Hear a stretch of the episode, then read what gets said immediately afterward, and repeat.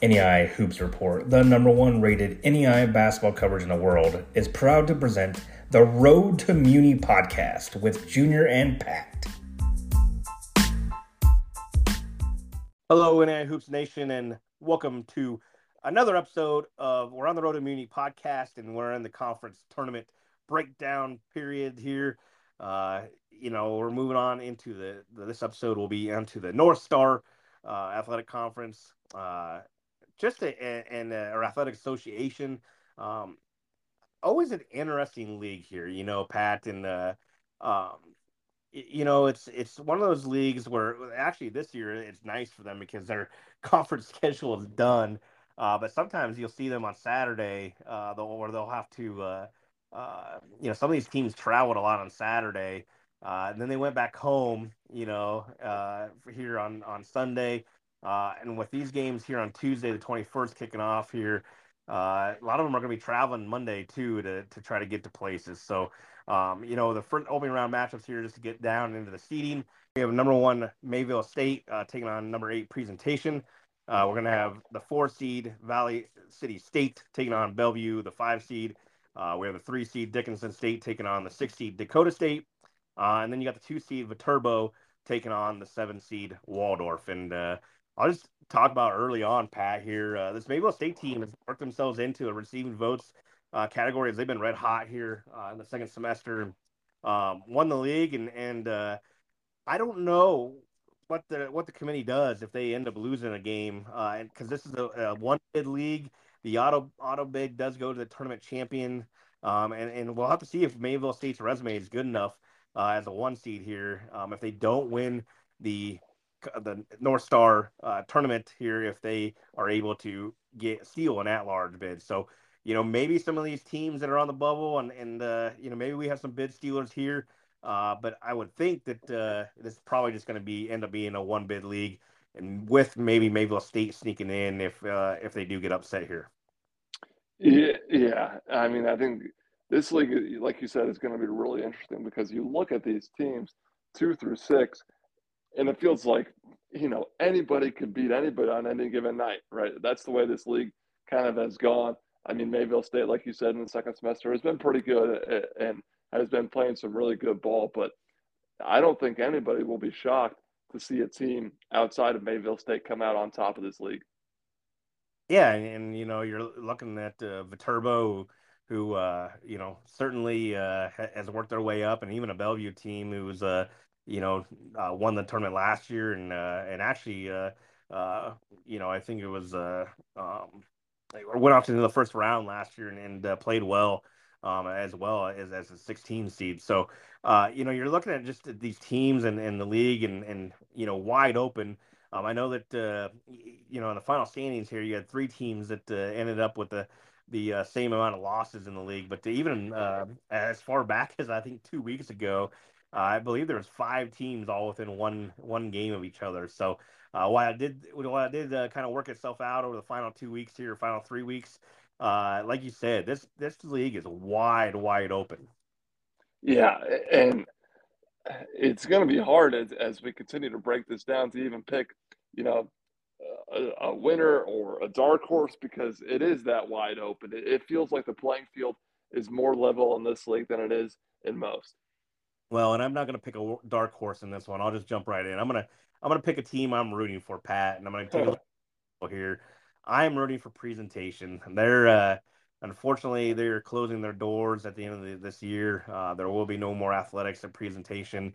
Uh, so again, I, I, know we've said this on the podcast in the past, but uh, if, if, you're a school out there that uh, uh, you know has some has some coaching opportunities as an assistant coach or head coach or even players, uh, feel free to to uh, uh, hit up the presentation staff and uh, and recruit some of those guys. They're going to be needing new homes next year. But uh, I'm rooting for presentation. I I, I, think it's tough, you know, for these kids. I know battled. Um, you, you know, they they kind of slid pretty hard once they made the announcement that the school was, was shutting the doors and stuff. And um, I just want to wish presentation the best of luck. And I know that it uh, it's not our prototypical dark horse, quote unquote dark horse. Uh, but presentation of the 12 seed, I, I, know would be a heavy, heavy uh, underdog in this one, but I'm rooting for the for presentation to uh, to win a game or two uh, here on the way out. Yeah, agreed. How can you not? And credit to those kids at presentation. I mean, it's it's not easy to remain focused. It's not easy, you know, to finish out a season when you know really there's nothing at the end of the tunnel uh, as your school is closing. And like you said, if the, if anybody could find a home for the guys within that program, uh, I know they would appreciate it. But tough situation there. Uh, but agree, how can you not root for a team like that? Yeah, and, and uh, again, wish everybody the best of best of luck there. And uh, felt like that was a, a, easier way to go than, than trying to pick a, a, dark horse with with so many teams that are so close together. But uh, uh, Pat, you got a, an opening round uh, matchup you want to point out here? Yeah, I mean, you mentioned Bellevue earlier, a team that made it to the national tournament. I, I think when you think about leagues like this, and, and obviously they're so close, you think about other factors. And when you have, you know, experience in, in the national tournament, you have some postseason experience.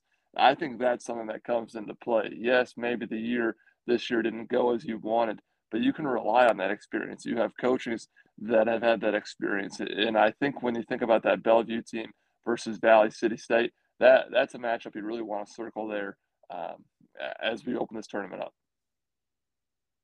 Yeah, and, and I think that that's that's the matchup to look at. Uh, uh, four fives are always pretty evenly uh, matched up in the quarterfinals, but uh, uh, yeah, you know you got a Bellevue team that's got to go up to Valley City State, and uh, you know the, these opening round games are all at the higher seed, and then we're gonna turn around and go to Watertown, South Dakota for the the semifinals and championship. But uh, getting to Watertown is very, very tough. And when you have to go, when you're a Bellevue team that uh, doesn't have to travel as far as some of these other games uh, for forever, other teams do for this opening round, uh, but still uh, going to play a, a, tough road game against Valley City State's not going to be easy. And um, yeah, I think that's the, the opening round one. Uh, I think I do think that three six matchup is very intriguing as well. I know um, that Dakota State got the better half of Dickinson. Uh, over the uh, over the last uh, or swept them in the regular season. Uh, but you know, something we haven't uh, talked about here is uh, the fact that uh, uh, it's also tough to play teams uh, for a third time, which we're going to see a lot this year. But when you have a Dakota State team who's the three seed, uh, and, and, they're playing off against a Dickinson State team, like I said, that uh, uh, has beat them twice this year, and so you got the three six matchup where the three seeds actually lost to the six seed twice already this year. how that plays out in that opening round will, will be a lot of fun.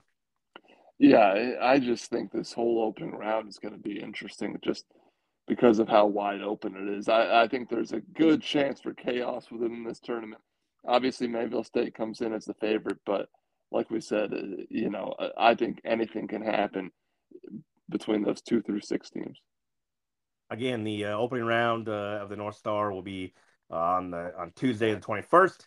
Uh, every one of these games are basically, uh, you know, seven seven thirty. I know that uh, I believe that three six matchup is going to be uh, an eight thirty p.m. Central Time start. Uh, but then they'll go to Watertown on the twenty fifth, uh, and then the championship game will be Sunday, February twenty sixth at four p.m.